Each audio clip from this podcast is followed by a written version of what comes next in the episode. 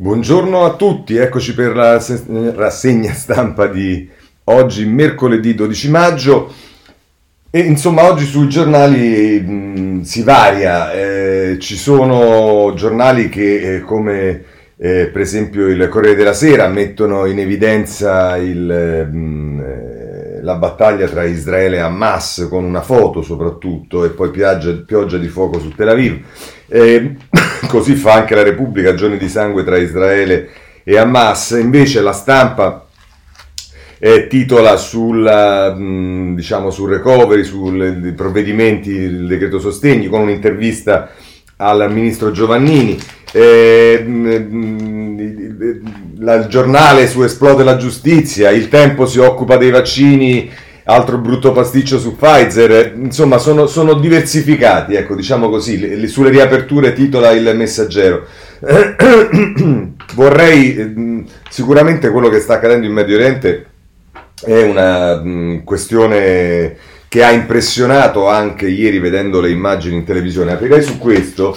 Eh, però semplicemente senza entrare mh, nel merito le, le cose le avete sostanzialmente viste eh, anche in televisione, i servizi su quello sono sicuramente più efficaci degli articoli sui giornali. Ci sono due questioni che voglio, mh, due commenti di, di cui voglio darvi conto. Uno è quello di Enrico Franceschini sulla Repubblica, perché eh, mette in evidenza, dopo aver raccontato un po' quello che succede, ma quale, mh, eh, diciamo nello scacchiere anche qual è il ruolo che potrebbe avere Erdogan. E il titolo è Hamas e l'ombra di Erdogan. E scrive tra l'altro Franceschini come riconoscono il quotidiano israelo Erez e numerosi commentatori arabi il presidente dell'autorità nazionale palestinese Abu Mazen dalla sua enclave in Cisgiordania ha incoraggiato la guerriglia nei vicoli della città vecchia nel tentativo di attirare l'attenzione di Joe Biden per spingere il presidente americano a riprendere i negoziati di pace sospesi da Barack Obama e definitivamente abbandonati da Donald Trump. Ma a parte che Biden non sembra intenzionato a farsi distrarre dal suo obiettivo principale nell'area, il ripristino dell'accordo nucleare con l'Iran, Abu Mazen è stato preso in contropiede da Hamas, cioè da Hamas eh, si, si mette in evidenza nell'articolo di Franceschini come in realtà questa sia anche una eh, competizione tra eh, Abu Mazen e, e, Hamas. E conclude così Franceschini. Una fiammata di disordini può fare comodo ad Abu Mazen per giustificare la decisione di rinviare le elezioni promesse da 15 anni e cancellate perché l'anziano successore di Arafat al potere dal 2008 teme di perderle. Ma una terza intifada sarebbe più utile ad Hamas per reclamare un ruolo centrale nella lotta per l'indipendenza. Paradossalmente gioverebbe anche a Netanyahu, non si cambia un premier nel mezzo di una guerra, può dire Bibi dopo l'ennesimo voto inconcludente. Sullo sfondo, come sempre nel grande gioco medio orientale, si muovono varie forze. La Turchia di Erdogan, che sostiene Hamas aspirando alla parte di Sultano d'Oriente, leader del mondo musulmano e autentico difensore dei movimenti islamici, in contrapposizione con gli Emirati, l'Arabia Saudita e l'Egitto, a suo giudizio entrati nell'orbita israeliana l'Iran che appoggia la jihad palestinese, gli Emirati Arabi e gli altri paesi che hanno firmato gli accordi di Abramo con Israele, inclusi i suditi, sauditi eh, che non li hanno firmati ma potrebbero farlo, più interessati agli affari con Gerusalemme che a un conflitto. L'amministrazione Biden, che già ha abbastanza problemi con Cina e Russia, e l'Unione Europea, che considera entrambi i gruppi palestinesi islamici come organizzazioni terroristiche e non sembra avere soluzioni da proporre. Una cosa è certa, conclude Franceschini, gli storici accordi di Abramo hanno contribuito a stabilizzare la regione, aprendo prospettive inedite, ma la questione palestinese non è scomparsa. La prima intifada fu quella delle pietre, la seconda viene ricordata per gli attentati suicidi, la terza, il Big One, vorrebbe, verrebbe combattuta con i missili, quelli dei lanciarazzi di Gaza e dei caccia israeliani. Bene, questo è quello che dice Franceschini, che chiude sul tema dei missili. Molto interessante, trovo, almeno per me, è invece il... Eh, non invece, il, mh, l'editoriale, insomma il commento di eh, mh, Daniele Raineri sul foglio, perché spiega la strategia dei razzi, del perché c'è questa, eh, che abbiamo visto in televisione, questo, questo lancio continuo di razzi. E scrive tra l'altro Daniele Renieri, i gruppi armati palestinesi stanno tentando la cosiddetta strategia della saturazione. La strategia della saturazione è il grande argomento che riempie questi anni di preparativi in attesa di un grande conflitto futuro. Ne parlano i gruppi palestinesi a sud, ne parlano le forze militari di Israele prese in mezzo e ne parla anche la milizia libanese di Hezbollah a nord. L'idea è che lanciando moltissimi razzi forse sarebbe possibile saturare le difese missilistiche israeliane, che ba- si basano su sistemi automatizzati che rispondono in frazioni di secondo ai, di, ai, ai lanci eh, di razzi da terra. E continua così eh, Raineri. Di solito i computer leggono la prima parte della traiettoria del razzo, a partire da quella, eh, da quella, calcolano il resto della traiettoria e quindi dove andrà a colpire e sempre in tempi ultra rapidi prendono una decisione. Se il razzo è destinato a cadere in una zona disabitata, lo lasciano passare perché abbatterlo è molto costoso. E se invece è diretto contro una zona abitata, lo abbattono con un contromissile. Questa routine di funzionamento ha una percentuale di successo abbastanza alta. I gruppi armati nemici di Israele studiano la questione e sono sicuri che con un numero enorme di lanci, fatti tutti assieme, possono sovraccaricare i sistemi automatizzati di difesa che oltre ad un certo numero di razzi non riuscirebbero più a gestire la situazione come un cameriere con troppi piatti in mano. Per questo motivo ieri mattina abbiamo visto le scene di questi lanci simultanei di razzi che sono intercettati nel giro di pochi secondi e lasciano tutto un reticolo di scie bianche e di sbuffi quando esplodono ancora innocui ad alta quota nel cielo sopra Ashod o Askelon. E per lo stesso motivo ieri sera abbiamo visto centinaia di razzi e controrazzi illuminare come UFO lo spazio aereo di Tel Aviv. Le volate di ordigni sono prove per saggiare la capacità di risposta del sistema e allo stesso tempo i gruppi di fuoco che lanciano i razzi preferiscono farlo assieme perché sanno che i jet israeliani vanno a caccia dei siti di lancio e quindi sparare nello stesso momento rende la caccia più complicata. Questa è la strategia della saturazione perché Hamas e gli altri gruppi armati lavorano così intensamente al loro arsenale di razzi. Conclude Raineri. I gruppi palestinesi usano anche altri stratagemmi per colpire i civili israeliani. Ieri hanno sparato un missile 6G di progettazione iraniana che non segue la solita traiettoria curva, ma è piuttosto un tiro teso che inganna il sistema di difesa. Ha volato parallelo al suolo e molto basso per 10 km, ha forato la, fa- la facciata di un palazzo residenziale di Askelon e ha ucciso due donne.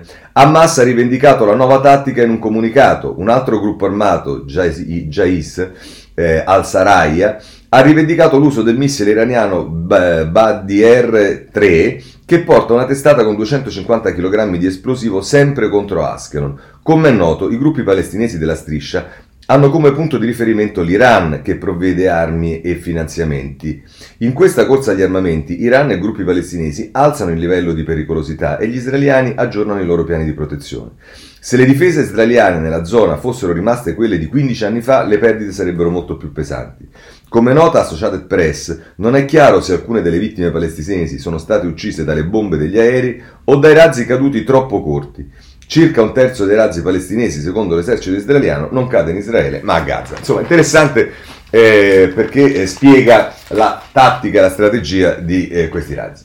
Po' direi che possiamo chiudere qui eh, il capitolo e veniamo alle cose mh, mm, italiane. Intanto la situazione eh, della, mh, della, pandemia, le cose migliorano, lo vediamo sul Corriere della Sera a pagina 5, quasi 7.000 contagi, ricoveri in calo, sono 251 decessi, solo la campagna supera i, i 1.000 casi, tasso di positività al 2,4, il più basso da metà gennaio. E poi c'è eh, una eh, intervista al prefetto di Milano, di Gianni Santucci, eh, che è Saccone, che dice l'ultimo miglio, da adesso in avanti serve autocontrollo. E lasciatemi dire che l'impostazione del prefetto di Milano è anche quella di cominciare diciamo, a trattare gli italiani da eh, persone sane, responsabili, mature, eccetera, eccetera, e affidare anche a loro diciamo, eh, un minimo di eh, diciamo di, peso sull'autogestione per affrontare una situazione nella quale non possiamo, come dire, continuare a pensare di stare costretti in casa. Voi dite, è così? Eh, insomma, eh, se andiamo sul Corriere della Sera e andiamo a vedere questo capitolo, eh, pagina 2, Draghi, parentesi, per ora ferma il blitz per eliminare le chiusure. Mozioni del centrodestra, accelerare in tutti i settori, la partita potrebbe slittare alla prossima settimana. E qui c'è poi una intervista di Giuseppe Alberto Falci alla vice segretaria del Partito Democratico che dice da Salvini solo propaganda. L'esecutivo aveva già previsto una revisione a metà maggio. E insomma, eh, adesso che, mm, togliere che eh, questa, diciamo, previsione sia eh, frutto della spinta di tanti e non solo di Salvini. Il problema è che il PD, come abbiamo visto in qualche editoriale dei giorni scorsi nella strategia del PD, che è quella che è, eh, continuando a attaccare Salvini su questo, invece di provare a fare un ragionamento equilibrato sul fatto che i vaccini stanno chiaramente avendo effetto sul calo della diffusione, eccetera, eccetera, eh, assumono una posizione per, come a mio avviso giustamente sta facendo anche Italia Viva per dire contemporaneamente alla presa d'atto che i vaccini stanno funzionando, iniziamo gradualmente come volete, ma a riaprire perché eh, la situazione sta diventando insostenibile. Questo lo vediamo anche con eh, le proteste che eh, si stanno, ehm, eh, stanno, continuando. Ma insomma, eh, Monica Guerzoni nel retroscena di pagina 3 ci dice il Premier non intende andare oltre le 23 allo studio il via libera per le feste di matrimonio, verso il sì anche per i centri commerciali nel eh, weekend e qui infatti si fa vedere che per esempio in Belgio ripartono i ristoranti anche al chiuso. Ecco, insomma, sta accadendo un po' in tutti eh, i paesi europei che circondano l'Italia e forse è arrivato il momento che eh, ce ne occupiamo eh, anche in Italia, perché appunto poi come vi dicevo c'è il tema della protesta eh, dei ehm, eh, delle categorie in piazza ieri. Eh, noi dimenticati chiedono di, riaprire, di ripartire subito, occupano centinaia di migliaia di lavoratori, eh, ci hanno lasciati in zona rossa. E che sono? Le sale gio- gioco e casino. In 150.000 fermi da 300 giorni e 6 miliardi di pre- eh, persi, rischio illegalità, i centri commerciali senza weekend addio al 50% del giro d'affari, fateci lavorare. E poi i parchi tematici, attività all'aperto ma ultimi ad avere il via libera così eh, discriminati, insomma eh, è chiaro che così non si può eh, andare avanti, ma non si può andare avanti così perché vedendo come dicevo che la strategia dei vaccini sta funzionando, inevitabilmente ci deve essere un corrispettivo anche nella eh, graduale, quello che volete, ma eh, riapertura. E se andate sulla mh, mm, Repubblica, il tema viene affrontato nelle pagine 6 e 7. Eh, Italia verso il giallo, ma fasce, mh, rischi e RT presto cambieranno. Oggi incontro decisivo su nuovi criteri. Le regioni vogliono sostituire i colori con tre livelli, il CTS invece vuole affidare a loro la scelta delle misure. E, mh, e insomma, eh, la Repubblica poi a pagina 7 la, la, butta in politica, effetto Madrid sulle riaperture, gara tra partiti, speranza frena. Dopo la vittoria della destra, aperturista in Spagna, anche in Italia sondaggi a favore. Ma insomma, è, è abbastanza normale, c'è poco da buttarla in politica, ma vabbè. Eh, prendiamo anche l'ultimo giornale nazionale che è la stampa, ma insomma eh, anche sugli altri giornali non ci sono molto, molte differenze su questo. E la stampa pagina 7 nel retroscena di Alessandro Barbera e di Amedeo La Mattina addio indice RT, conteranno i ricoveri ma Draghi frena i partiti sulle riaperture. Nella maggioranza forte pressing per anticipare la cabina di regia che dovrà valutare eventuali nuove concessioni. Il Premier sposa la linea prudente di Speranza CTS se ne riparlerà lunedì con i dati della pandemia aggiornati.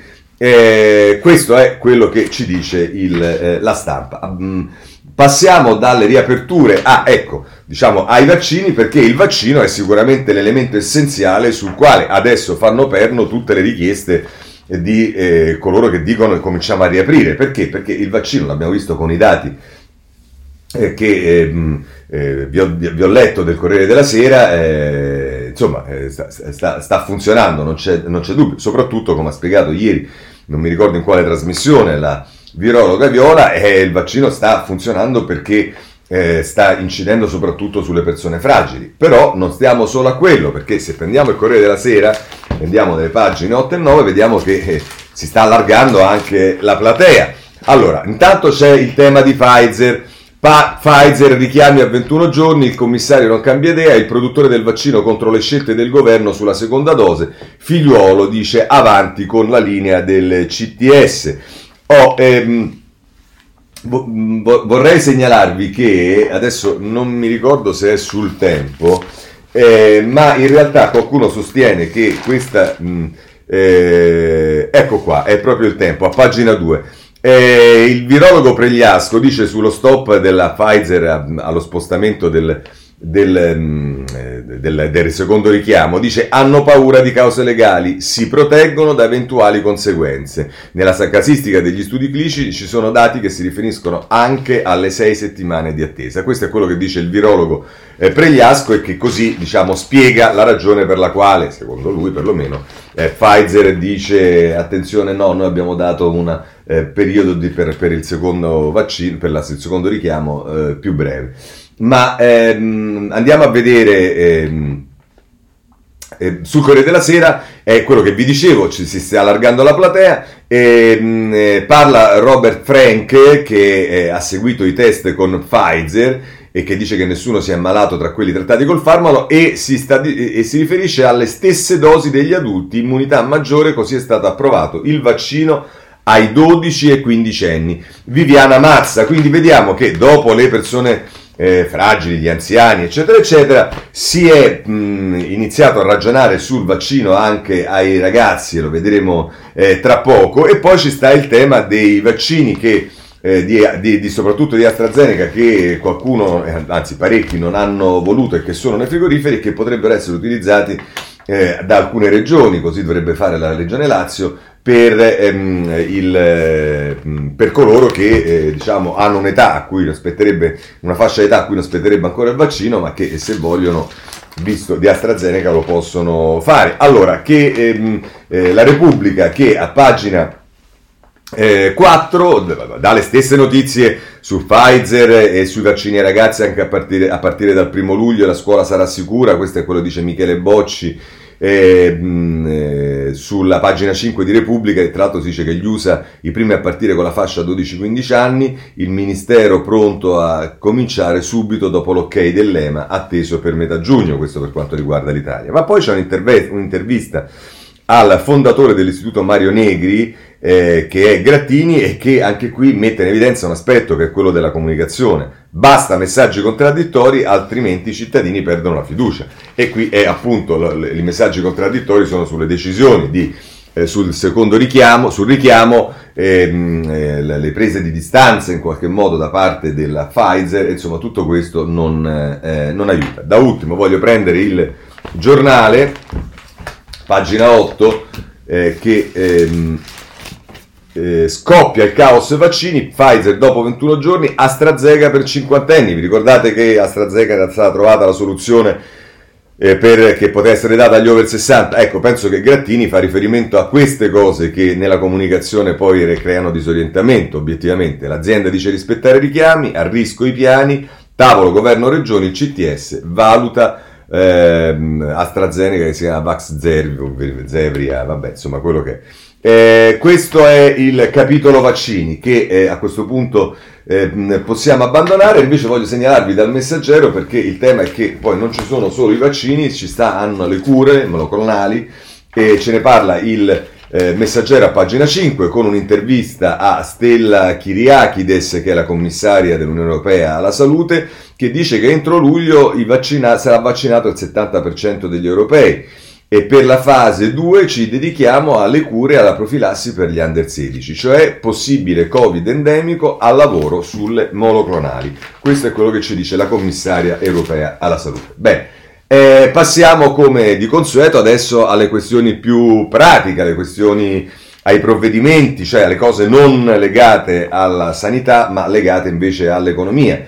Eh, vorrei segnalarvi subito eh, la Repubblica che eh, si occupa della eh, diciamo del recovery nella parte transizione verde e lo fa a pagina 24, acciaio verde con il recovery, il piano di transizione di Draghi, dall'ex Silva a Piombino, progetto ecologico del governo con i fondi del Next Generation, in pista i big pubblici, Leonardo, Fincantieri, Saipem, ma il Consiglio di Stato potrebbe far saltare tutto. Ecco, le buone notizie arrivano sempre eh, alla fine vedremo eh, che cosa succederà, ma visto che abbiamo parlato dell'industria voglio segnalarvi una notizia positiva che è inconfutabile, ce la dà sole 24 ore in prima pagina, l'industria recupera 100 miliardi.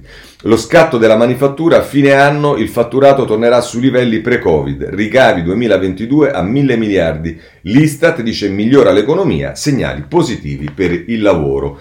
E eh, c'è qui l'analisi di Giorgio Barba Navaretti che dice un, ot- motivo di ottimismo tra le molte difficoltà. Vedremo effettivamente eh, quali saranno gli sviluppi anche per i mesi a venire, eh, che dipenderanno anche sicuramente dai provvedimenti del governo. E qui arriviamo al eh, de- decreto legge sostegni che ha uno stop, ce ne parla però il eh, Corriere della Sera, pagina 11 con Andrea Ducci, slitta ancora il decreto sostegni, ristori per chi non apre a maggio, manca ancora l'accordo, l'ipotesi degli aiuti aggiuntivi verso la proroga di un mese delle cartelle fiscali e questo tema è, eh, lo vedremo eh, affrontato eh, da, mh, diciamo, da diverse Ehm, da, da, diversi giornali, ma lo vedremo con un capitolo eh, ehm, a sé sulla, eh, sul fisco. Ma ehm, invece voglio segnalarvi ehm, due pagine che dedica il, la Repubblica ai provvedimenti. Intanto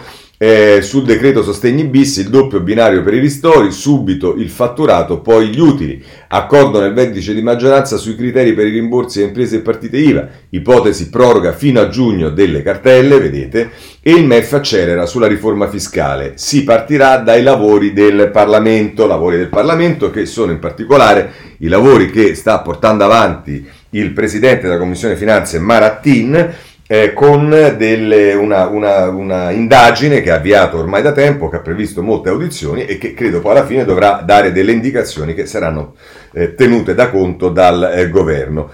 Mh, torna ehm, eh, l'Ocse a parlare delle troppe disuguaglianze e che invita a tassare le eh, eredità e Repubblica lo mette in evidenza perché come ricorderete forse ieri c'è stato eh, un eh, editoriale, abbiamo detto che se ne sarebbe parlato e infatti se ne torna a parlare.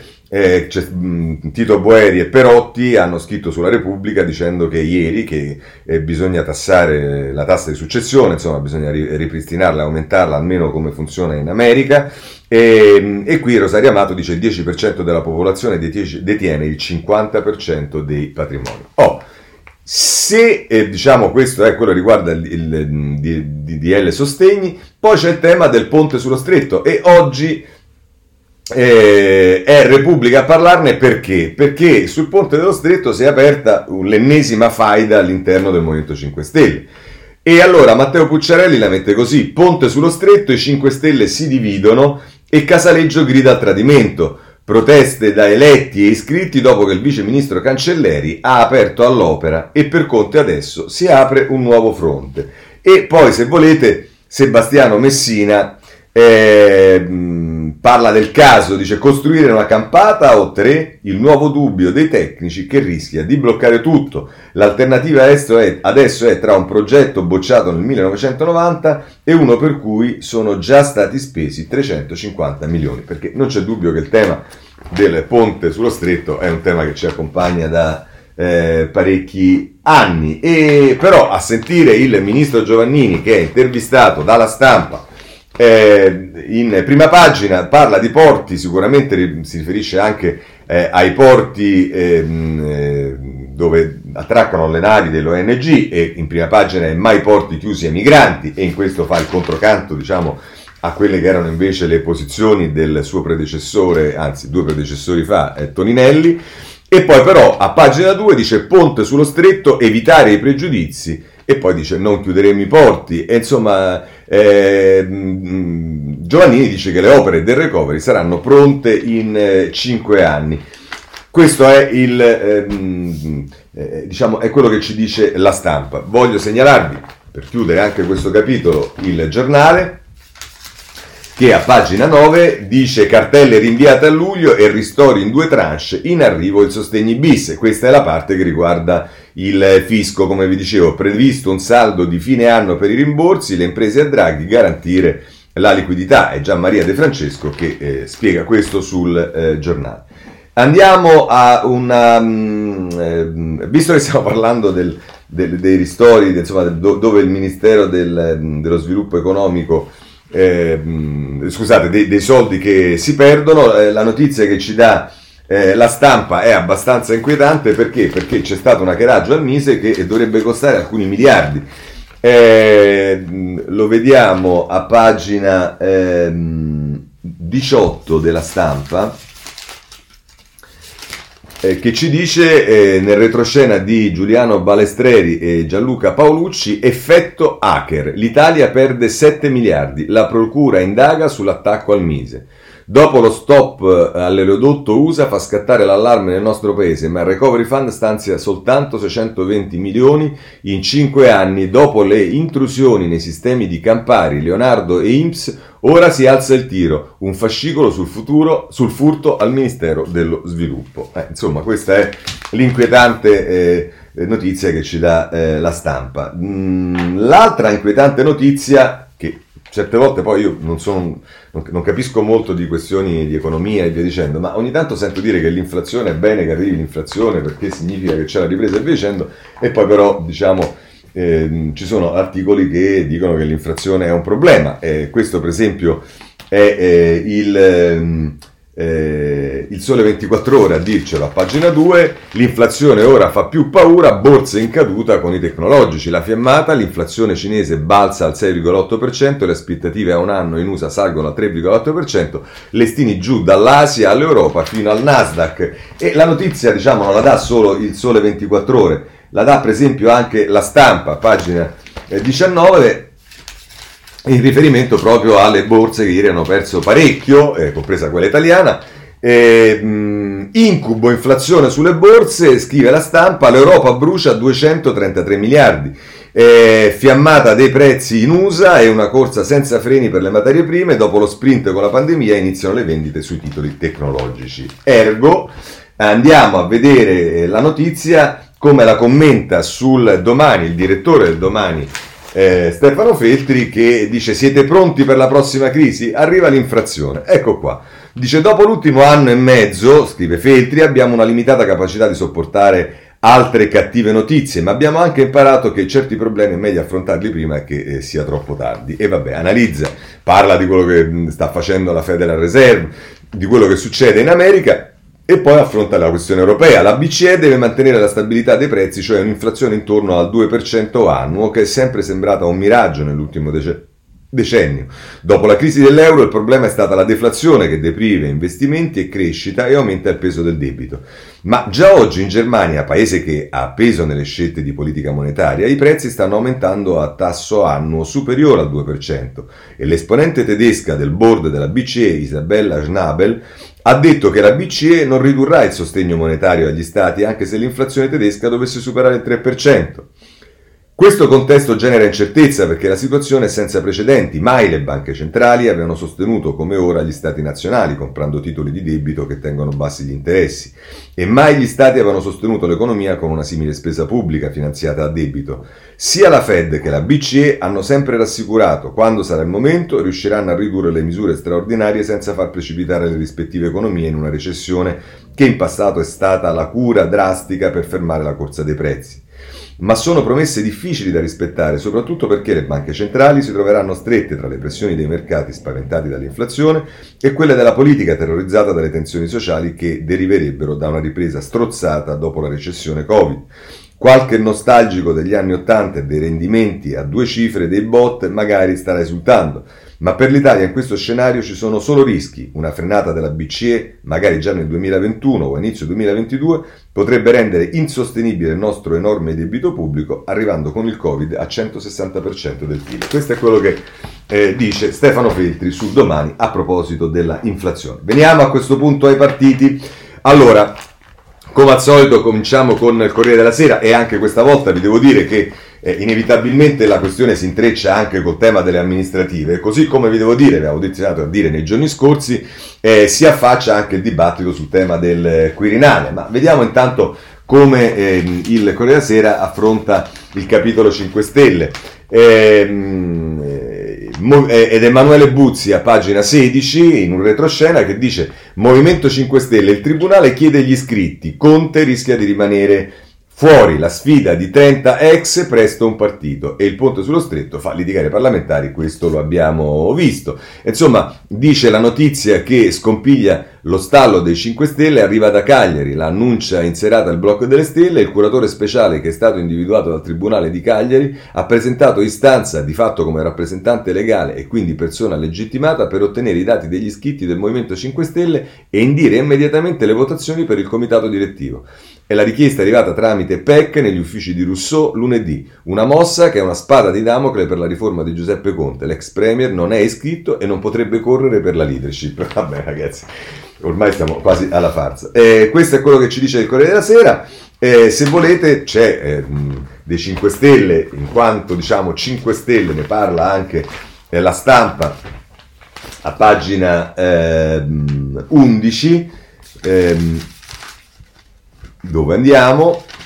Eh, dice Movimento 5 Stelle, l'ex premier ora guarda al centro, saremo anche il partito dei moderati.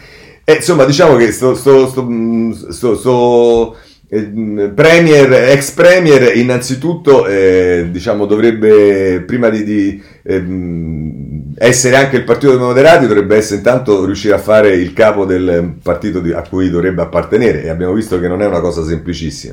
E comunque ci dice nel retrocene la Lombardo che il capo politico del movimento vuole occupare lo spazio politico, pensate un po', di Renzi e Forza Italia. Ecco, la persona giusta al posto giusto, e si vorrebbe dire. Oh, a proposito di Conte, poi eh, vi ricordate Guido Alpa? Eh, insomma, è il, lo studio dove avrebbe lavorato Conte poi tutte le cose che sono state dette, di cui non ce ne frega niente in questo momento, però Giuseppe Salvagiuro lo intervista e dice Giuseppe ha coraggio, il governo Draghi giusto per il recovery. Una, pare una botta al cerchio e una alla botte, ma va bene, questo è quello che dice Alpa e questo è il Movimento 5 Stelle. Oh, per quanto riguarda invece il Partito Democratico, prima di andare al capitolo amministrativo, voglio segnalarvi Intanto a pagina 14 della Repubblica, comunali, PD in rivolta, Letta avverte Conte no a cambiali in bianco, critiche per il flop del, fat, del patto per Roma, Sensi dice Raggi non la voteremo mai e quindi le assicurazioni che Letta ha dato sul ballottaggio eh, cominciano a scricchiolare. Il segretario, ma l'alleanza va costruita. L'ex premier riapre, intesa a Torino. L'ex premier sarebbe eh, sarebbe mh, eh, Conte, come abbiamo visto. La luna di miele non è ancora finita, nessuno quasi se la sente di mettere in croce Enrico Letta per l'umiliazione subita a Roma, dice Giovanni, Giovanna Vitale. Ma certo le intese fallite nelle città hanno riportato alla luce tutti i dubbi e le obiezioni su una linea, l'alleanza con i 5 Stelle, che un pezzo di PD ha sempre giudicato sbagliata, trovando ora conferma nella prova di inaffidabilità offerta dai grillini nella trattativa per il Campidoglio. Eh, direbbe quello. Vabbè. Oh, eh, per quanto riguarda il PD c'è però anche un'intervista eh, che vogliamo segnalarvi al capogruppo alla Camera, Deborah Serracchiani, la troviamo nella pagina 11, che dice l'asse non si è rotto, ma a Napoli aspico una scelta condivisa. E dice Gualtieri a Roma può fare la differenza, eh, sì, a, a perdere diciamo, eh, questo è un mio commento. A Torino non appoggeremo la sindaca uscente, eh, dice però poi dice l'asse non si è rotto, eh, questi sono i miracoli del PD. Sarà Fico a decidere se presentarsi a Napoli. Spero che PD e Movimento, Movimento 5 Stelle si uniscono. Hai capito quali sono le speranze della Serracchiani? Va bene, e poi dice su DDL Zanna al Senato noi e Grillini confidiamo di chiudere presto e poi ancora dice a noi interessa riaprire, Salvini vuole forzare come sempre con gli slogan. E vabbè, e così eh, stanno le cose. E, ehm, guardiamo a questo punto eh, Ah, per quanto riguarda i partiti, prima di andare all'amministrative, voglio segnalarvi il domani. Oh, domani se la prende con Fratelli d'Italia. E stiamo nelle famose cose giornalistiche. L'azienda della discarica prima paga Fratelli d'Italia, poi ottiene l'autorizzazione. Una società che gestisce i rifiuti in Sardegna ha finanziato il partito di Giorgia Meloni. Poi ha avuto i permessi che cercava da un assessore di Fratelli d'Italia. Ora, a prescindere dal fatto, siccome io penso che noi dobbiamo essere nei giudizi eh, diciamo coerenti con quello che abbiamo detto anche in passato per altre questioni, vi vorrei segnalare due questioni eh, che intanto è costretto Giovanni Tizian a dire che la donazione liberale è stata regolarmente registrata alla tesoreria della Camera dei Deputati eh, e che questa società da 30 anni si occupa di rifiuti, eccetera, eccetera. Poi, a proposito, diciamo, delle decisioni, eh, eh, dice Deve dire anche qui Tiziana, la regione e l'Ampis hanno dunque dato il via libera alla società che poco tempo prima aveva finanziato il partito dell'assessore conflitto di interessi e mette virgo, il virgolettato dell'assessore. Dice in oltre due anni di attività in assessorato non c'è stato alcun intervento di modifica sugli, atti, sugli, sugli esiti di, di, qualsiasi istruttoria, appunto è la replica di questo Lampis, e dice eh, pareri che vengono redatti dal servizio valutazione ambientali SVA e formulati esclusivamente in base a valutazioni di tipo tecnico e amministrativo. Ecco, insomma, eh, si fa ovviamente un titolo, eh, quindi la gente è indotta a pensare, sì, il conflitto di interessi, lo scambio, quelli gli hanno dato i 6.000 euro e quelli chissà l'hanno fatto, e si scopre che i soldi sono regolarmente registrati, come le donazioni, le, i finanziamenti che avvengono eh, con la nuova legge sul finanziamento pubblico a tutti i partiti, e in più che, diciamo, il parere eh, al quale si legherebbe chissà quale conseguenze, e dicendo, è un parere tecnico sul quale presumo il, eh, l'assessore diciamo, non ha alcuna incidenza. Diversamente chi eh, si, si, fosse prestato una cosa del genere potrebbe o denunciare eh, o essere esso stesso diciamo, colpito. Ma insomma, così vanno le cose con i giornali e la politica. Poi voglio segnalarvi che eh, il tempo a pagina 5 ci dice che Berlusconi è ancora in, eh, è di nuovo in ospedale, eh, Berlusconi di nuovo in ospedale, eh, di nuovo a San Raffaele per controlli post-coronavirus e ancora una volta tornano a circolare voci discordanti sul suo stato di, ter- di salute e persino sull'orario del ricovero. A questo punto però, siccome c'è questa grande attenzione su Berlusconi, voglio segnalarvi oggi Angelo Panebianco firma un articolo sulla prima pagina del Corriere della Sera, un nemico diventato amico. Ed è un articolo molto interessante perché ricostruisce tutto quello che è stato detto di Berlusconi, eh, tutta la vicenda italiana e poi conclude così. Ma fare finta di, e, e, dice appunto che la sinistra dovrebbe avere il coraggio di eh, come dire, dire che adesso che Berlusconi lo vogliono nella maggioranza Ursula, ci hanno fatto più governi e via dicendo che è successo che non è più l'uomo nero? E dice ma fare finta di dimenticare quanto era accaduto dopo il 94, evitare di spiegare come e perché le cose siano cambiate, come e perché Berlusconi abbia messo, smesso di essere l'incarnazione del male, può fare comodo a questo o a quello, ma di sicuro non fa bene al paese una onesta spiegazione sarebbe doverosa. Tacere e fare finta di niente è solo una truffa, un imbroglio. Niente di buono può mai nascere dagli imbrogli. Delle due l'una, scrive Pane Bianco, o Berlusconi da un po' di tempo a questa parte si è convertito passando dall'alleanza con il diavolo a quella con l'arcangelo Gabriele, dalle tenebre alla luce, oppure Berlusconi non è cambiato, ma sono cambiate solo le circostanze e le convenienze. È vera la seconda ipotesi. In primo luogo, ovviamente, Berlusconi è politicamente molto più debole che in passato e quindi non fa più paura, non minaccia più gli interessi che minacciava un tempo. In secondo luogo, come ho già detto, il titolo di uomo nero gli è stato portato via, non è più lui colui a causa del quale c'è il solito fascismo alle porte. La verità, dice Pane Bianco, è che una certa sinistra preferisce rimuovere il problema piuttosto che chiedersi perché non sia stata in grado di dare una valutazione più equilibrata, un giudizio meno viziato da isterismi ed esagerazioni quando Berlusconi era potente. Se fosse capace di affrontare pubblicamente questo argomento, avrebbe anche la possibilità di dare una giustificazione accettabile per quasi tutti del nuovo corso, del nuovo atteggiamento verso Berlusconi. Forse non può farlo perché in quel caso sarebbe costretto a prendere atto di alcuni propri vizi di cui è incapace a liberarsi. Il Berlusconi, un magnate delle comunicazioni del 94 e seguenti, era certamente un'anomalia che però dipendeva a sua volta da una catena di precedenti anomalie, la democrazia bloccata per un quarantennio a causa della presenza del più forte partito comunista occidentale, la rivoluzione giudiziaria di Mani Pulite, ma il resto non era così spaventoso come i suoi nemici sostenevano.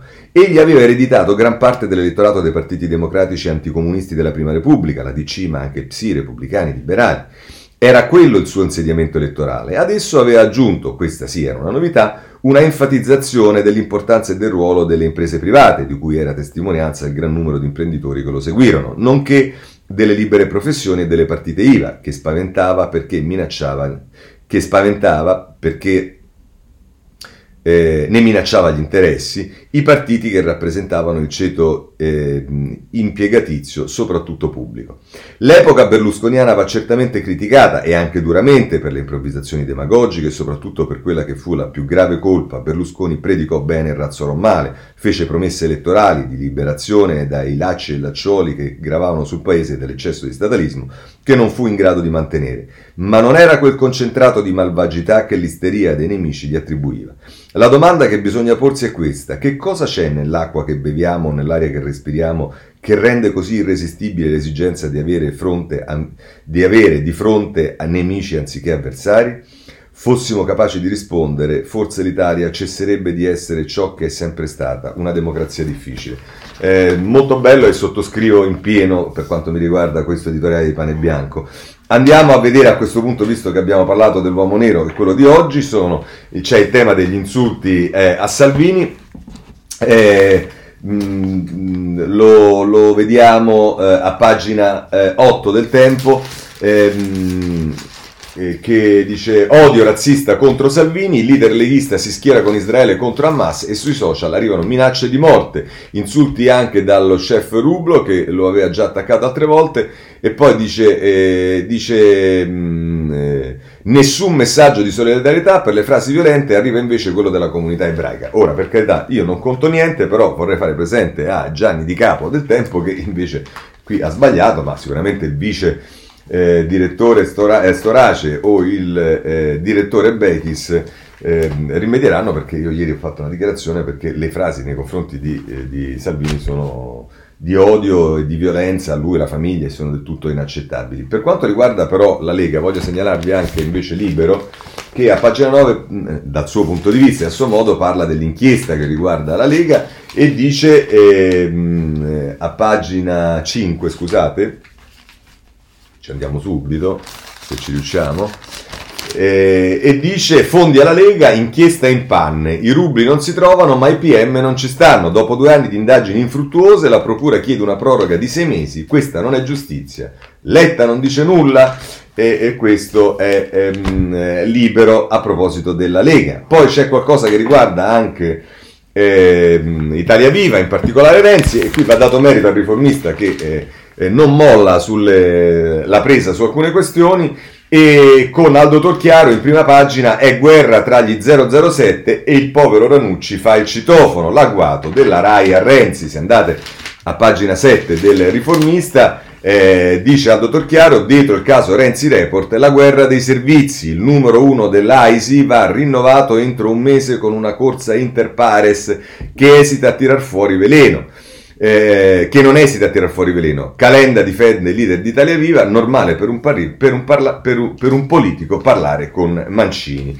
Eh, mh, questo è quello che eh, dice eh, sul riformista ehm, Aldo Torchiaro in un articolo che ritorna sul fatto che Ranucci sarebbe prestato alla guerra sui servizi. Questo, diciamo, personalmente mi era apparso abbastanza chiaro e probabile eh, quando è iniziata tutta questa vicenda. Ora possiamo passare alle amministrative, rapidamente, con una carrellata di eh, titoli sul, sui giornali, a cominciare dal Corriere della Sera, che ci dice Comunali, lo strappo di Appendino, al ballottaggio non sosterremo il PD, Alte della sindaca di Torino, Conte un candidato comune ci sarebbe, Milano spiraglio da Albertini. Allora, questo poi riguarda la destra, ma voglio farvi presente che ehm, eh, ieri vi dicevo che già la risposta che aveva dato la Raggi alla, diciamo, alla, alla, all'affermazione di Lette, di Boccia, di tutto il Gota del Partito Democratico, ma noi al ballottaggio appoggeremo i candidati del Movimento 5 Stelle, in particolare la Raggi, dando così il segno che un accordo sostanzialmente già c'era.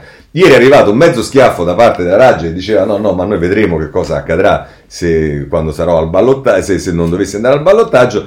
E invece è arrivato un super sganassone, un'umiliazione da parte della sindaca uscente di Torino, Appendino che ha detto al Partito Democratico voi appoggiateci pure ma noi non ci pensiamo per niente a appoggiarvi eh, nel, eh, nel, secondo turno. E diciamo questo la dice lunga delle, eh, de, de, de, della strategia di, di, del grande avvenire che era stata immaginata da Zingaretti poi e da Letta dopo. Poi se volete c'è un'intervista di Alessandro Trocino a Carlo Calenda che dice al secondo turno vado io ma se ci fosse Gualtieri avrebbe il mio appoggio e poi dice Calenda i dem subalterni ai 5 Stelle che sono nel caos ed è, devo dire, la risposta più divertente, dice, Trojano dice, secondo i sondaggi dem Gualtieri è al 27%, Raggi al 20% e lei al 10%. Risponde Calenda, ma quali sondaggi sono? Ma quali sondaggi? Sono numeri dati dal PD ai giornali, gli unici dei due indipendenti mi danno sopra Gualtieri. Questo è quello che eh, scrive il eh, Corriere della Sera, andiamo a vedere eh, anche eh, la stampa perché la stampa si occupa di Napoli in particolare, lo fa a pagina 10, eh, avete visto parliamo di Roma, mh, mm, a, pag- a, pagina 10 si parla eh, di, ehm, di eh, allora vediamo un attimo perché qui c'è qualcosa che non torna, a pagina 10 si dovrebbe parlare di Napoli. E invece no, si parla di, che si parla di, di Torino. Eh, Conte a Torino c'è un candidato che mette d'accordo PD e Movimento 5 Stelle. Questo è quello che dice eh, Conte. Va bene, scusate, ho, ho, sbagliato, ogni tanto capita. Saluto Pizzati che è sempre attento ai miei errori. Però invece il giornale ha una sorta di scoop perché c'è eh, Albertini che riapre, come abbiamo poi visto eh, su qualche giornale uno spiraglio è intervistato da Sabrina Cottone e dice io come Cincinnato torno solo se tutti d'accordo. Quindi in realtà se ci fosse una richiesta comune di tutto il centrodestra, eh, Albertini potrebbe rivedere la scelta sul, eh, sul, eh, sulla decisione di non candidarsi a Milano contro Sala, mentre invece pare che Bertolaso, almeno da quello che abbiamo capito ieri, con le dichiarazioni che ha fatto, non ci pensa per nulla a rivedere la sua posizione su, ehm, mm, sulla sua candidatura a Roma e però voglio segnalarvi sul ehm, messaggero in prima pagina eh, l'intervista, viene richiamata l'intervista che poi a pagina 7 Massimo Martinelli fa con Letta e l'affermazione di eh, di, di, Letta è Gualtieri in Campidoglio, in Campidoglio Roma può rinascere e con ciò abbiamo detto tutto, poi anzi dice ancora da, dal PD al governo faro sulla capitale. Vabbè, insomma, questo è Enrico Letta, eh, possiamo archiviare eh, questa pratica. Vi dicevo che c'è anche però la pratica del, del, del Quirinale che mh, sta iniziando a eh, come dire, albeggiare sui giornali e oggi è il Corriere della Sera eh, che eh, ne parla a pagina 15 con Francesco Verderame, gli incontri separati tra Dem, Salvini e Meloni per parlare del Quirinale. E scrive Verderani, se in questi giorni autorevoli dirigenti del PD di correnti diverse hanno incontrato separatamente Salvini e Meloni per discutere di Quirinale e legge elettorale c'è un motivo, anzi due. Il primo è che sono consci di non avere un blocco numerico abbastanza coeso per eleggere il colle al colle un proprio candidato d'area. Il secondo è che sono persuasi di dover modificare la legge elettorale se vogliono competere in prospettiva per la riconquista di Palazzo Chigi. La trattativa del PD con i grillini per candidati comuni alle amministrative si sta, dimost- sta, dimostrando che le preoccupazioni sono fondate, perché al dunque il centrodestra trova sempre il modo di compattarsi quando si approssima la sfida delle urne, nonostante la competizione ruvida, talvolta al limite della scorrettezza tra la Lega e Fratelli d'Italia, nonostante un pezzo della coalizione stia in maggioranza e un altro all'opposizione. Al contrario, il centrosinistra, e fa bene qui a dire Verderani, o come si chiama adesso, si avvicina al voto dividendo, dividendosi e malgrado Democratici e 5 Stelle stiano insieme ormai da due governi, i muri politici e i toni polemici che si alzano rivelano ancora come gli uni riconoscano negli altri degli avversari. Così eh, dice, ehm, eh, dice Verderami sul Corriere della Sera. E invece c'è Piero Angela che ha incontrato Mattarella e che sulla Repubblica, pagina 15, dice l'appello di Piero Angela serve bis al Quirinale. L'ho chiesto a Mattarella. L'invettore di Quark, cavaliere di Gran Croce per la sua straordinaria opera di divulgazione scientifica, ieri stato premiato da Mattarella, e dice una persona amata e stimata e rappresenta il paese, l'ho detto al capo dello Stato, deve ricandidarsi, mia moglie è con me. E allora diciamo, se Mattarella ha l'appoggio della moglie di Angela, eh, stiamo già un passo avanti, insomma, visto come vanno le cose per il Quirinale. Vabbè. Oh, ehm, a proposito di Mattarella, voglio segnalarvi ehm, un articolo sulle minacce a Mattarella e ci sono due impostazioni, quella della stampa che racconta di questa vicenda allucinante, devi morire, farai la fine di tuo fratello, 11 indagati per le minacce a Mattarella, rintracciati collegamenti con, militati, con militanti super, eh, suprematisti e antisemiti. C'è anche il docente che insultò Elish Line. Però detto questo, eh, cioè, il, segnatevi bene, devi morire, farai la fine di tuo fratello, cioè questi sono il livello delle eh, cose che gli sono state dette e sapete libero come titola in prima pagina? Vietato criticare Mattarella. Chi lo fa finisce nei guai giudiziari.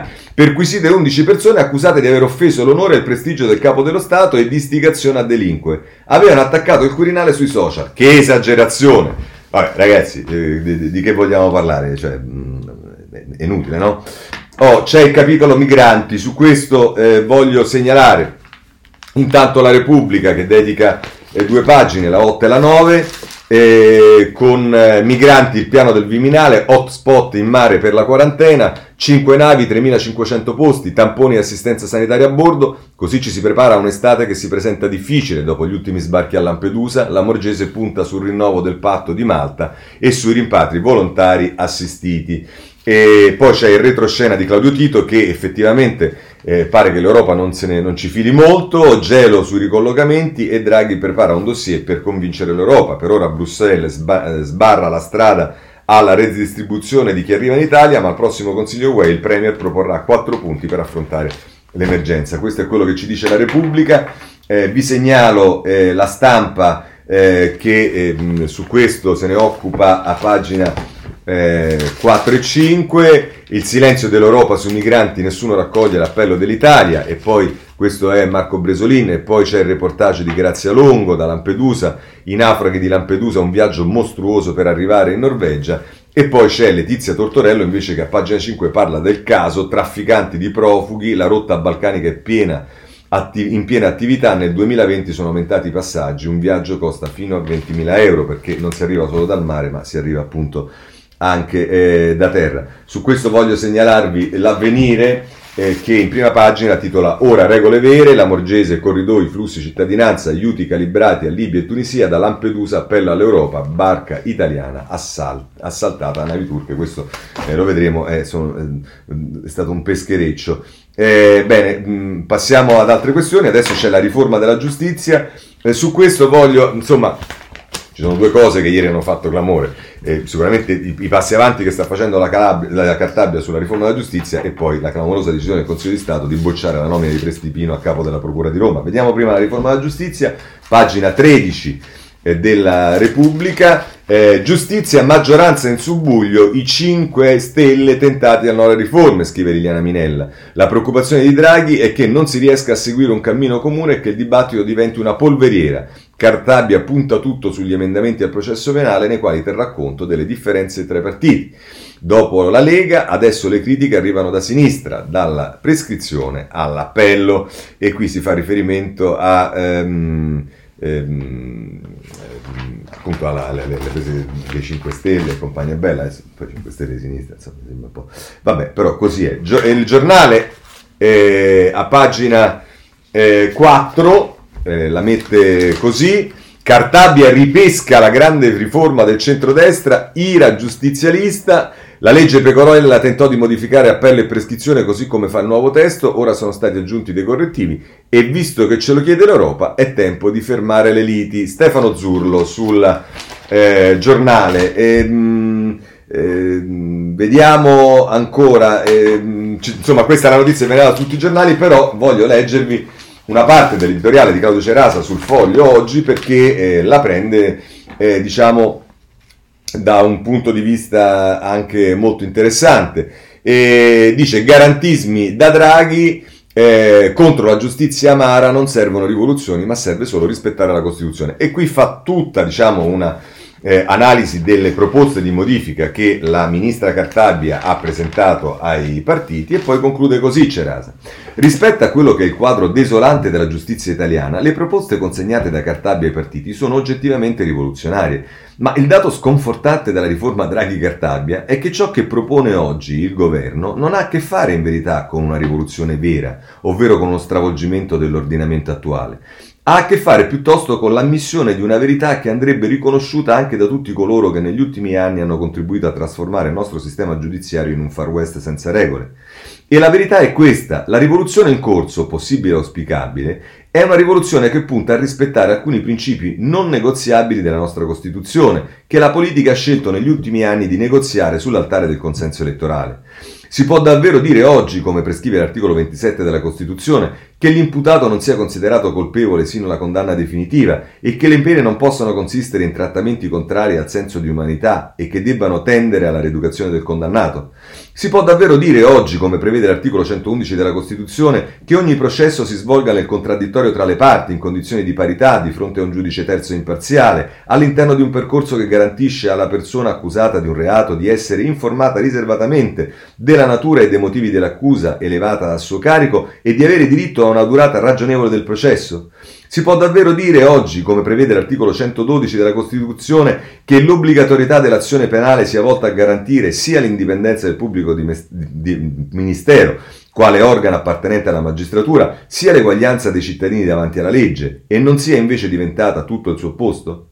La vicenda Palamara, sommata al caso Amara, sommata alla guerra delle correnti della magistratura, sommata alla lotta tra le bande nel CSM, sommata all'utilizzo sempre più discrezionale dell'azione penale, sommata all'uso spregiudicato degli strumenti del circo mediatico e sommata alla battaglia tra giustizia amministrativa e giustizia ordinaria che ieri ha portato alla decapitazione formale via Consiglio di Stato della testa della Procura di Roma è un cocktail letale che dimostra come la giustizia italiana non abbia bisogno di svolte copernicane, ma abbia semplicemente bisogno di una rivoluzione guidata da un unico motore, combattere la giustizia marcia attraverso l'ordinario rispetto della Costituzione e il fatto che la normalità appaia oggi come una rivoluzione offre la dimensione precisa della grandezza del buco nero all'interno del quale la politica, a colpi di populismo penale, ha fatto sprofondare negli anni la nostra giustizia.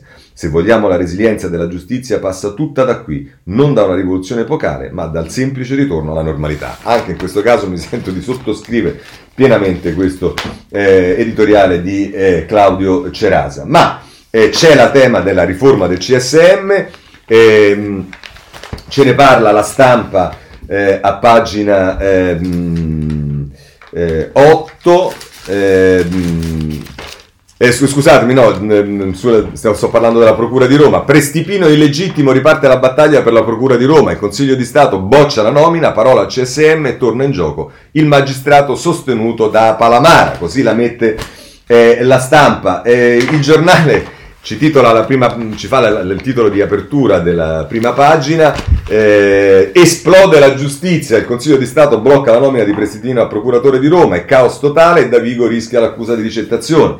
E se volete ancora c'è il eh, messaggero eh, a pagina... Ehm, a pagina 11, beh, il messaggero è l'organo della capitale, Roma, Prestipino bocciato, CSM punta alla nomina bis e se volete poi c'è anche il foglio che se ne occupa eh, nella, eh, nelle pagine interne. Però in questo senso voglio segnalarvi due, tre ehm, eh, eh, editoriali che sono quello di Sansonetti sul riformista, dice CSM bocciato, Procura di Roma decapitata, magistratura alla deriva, e scrive Sansonetti, il Consiglio di Stato ha, inferito, ha, inf- ha inferto un colpo micidiale a CSM e ha decapitato la Procura di Roma facendo a morte il vecchio gruppo di potere radunato attorno al carisma, a carisma dell'ex procuratore Pignatone ha detto che la nomina a procuratore di Roma di Michele Prestipino, voluta da Pignatone, è stata illegittima perché Prestipino non aveva titoli, mentre i suoi competitor ne avevano molti più di lui. In questo modo ha tirato uno schiaffo sonoro in faccia al CSM, accusandolo di fatto di aver compiuto atti illegali e infondati, non rispettando le regole, ma piegandosi ai ricatti degli ordini delle correnti. Già il TAR aveva espresso questo giudizio, ma la decisione del Consiglio di Stato di respingere con un certo sdegno il ricorso contro la decisione del TAR è piuttosto clamorosa. Presipino non ha più la legittimità per coordinare i PM romani. Se in magistratura vigessero le stesse regole che vigono in tutti gli altri luoghi del potere e della scena pubblica, stamattina stessa Prestipino saluterebbe i suoi sostituti. E CSM, se anche CSM avesse una dignità, in pochi giorni nominerebbe il successore, stavolta rispettando la legge.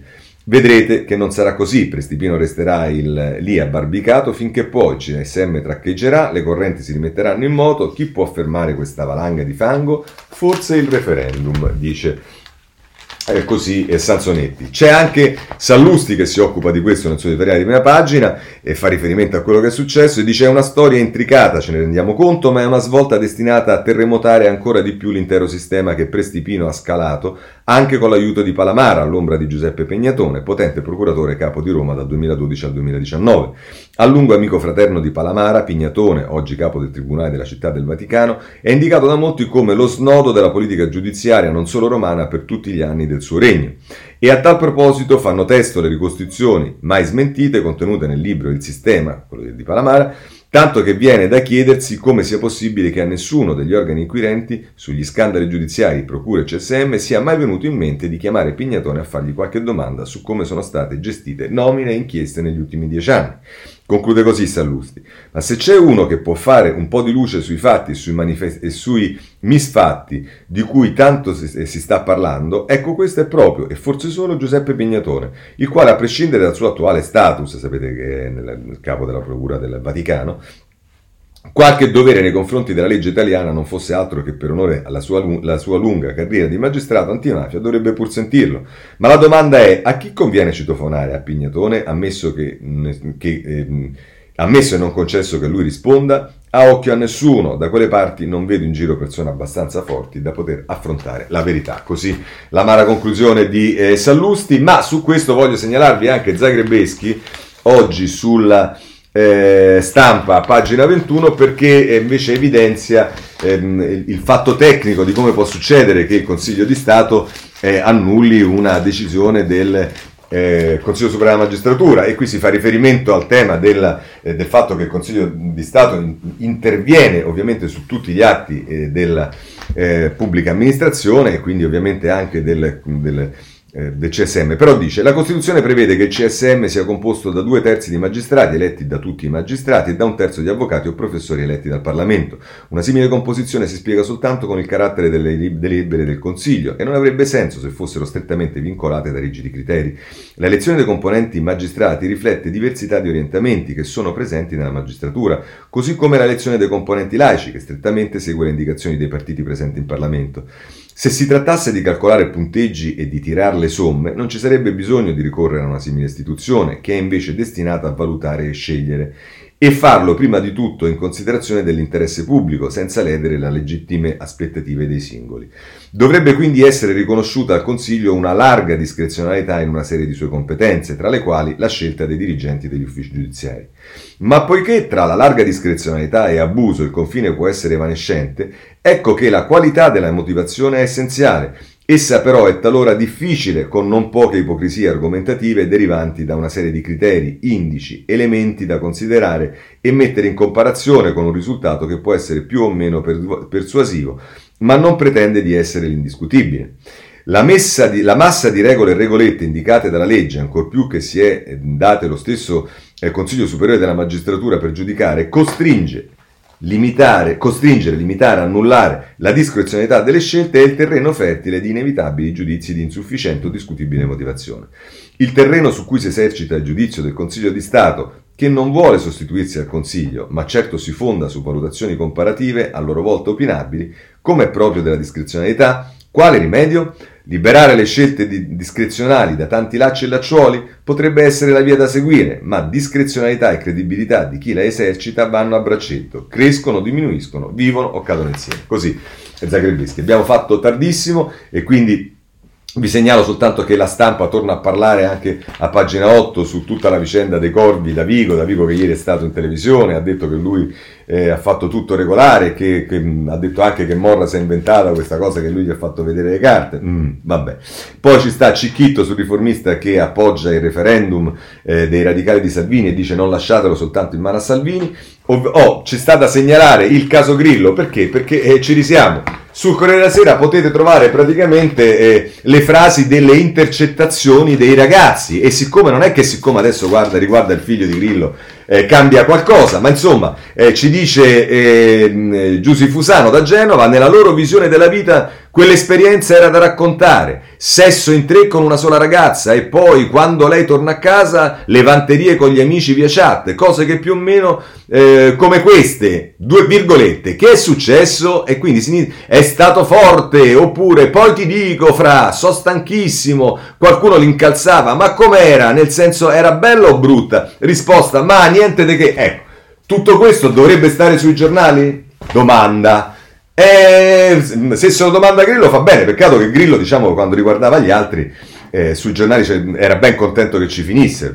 Eh, vi segnalo che Bergamin, eh, ce lo dice, eh, ce lo dicono vari giornali, Corriere della Sera, pagina 21, l'ex terrorista eh, che aveva mh, a che fare con Battisti è ormai definitivamente libero perché è scattata la prescrizione in Francia, ce ne parla il Corriere della Sera, pagina 21. C'è la vicenda dei pescatori siciliani che sono stati aggrediti da, un, da una motonave turca, eh, mh, Repubblica e Libero ne parlano. Eh, c'è la notizia eh, che ci danno tutti i giornali, una notizia terribile di un ragazzo di 19 anni che eh, muore ammazzato mentre cercava di difendere la madre. La madre muore a 19 anni difendendo la madre, eh, a Nuoro è stato fermato l'ex compagno della donna, lei aveva denunciato per stalking, ferita con 17 coltellate. E, da ultimo, eh, per quanto riguarda la politica estera, oltre al Medio Oriente c'è la strage che c'è stata nella scuola russa, anche questo tutti i giornali ne danno conto. Oggi siamo andati un po' lunghi, ma c'era un sacco di notizie. Eh, buona giornata a tutti, se volete ci vediamo domani alle sette e mezzo.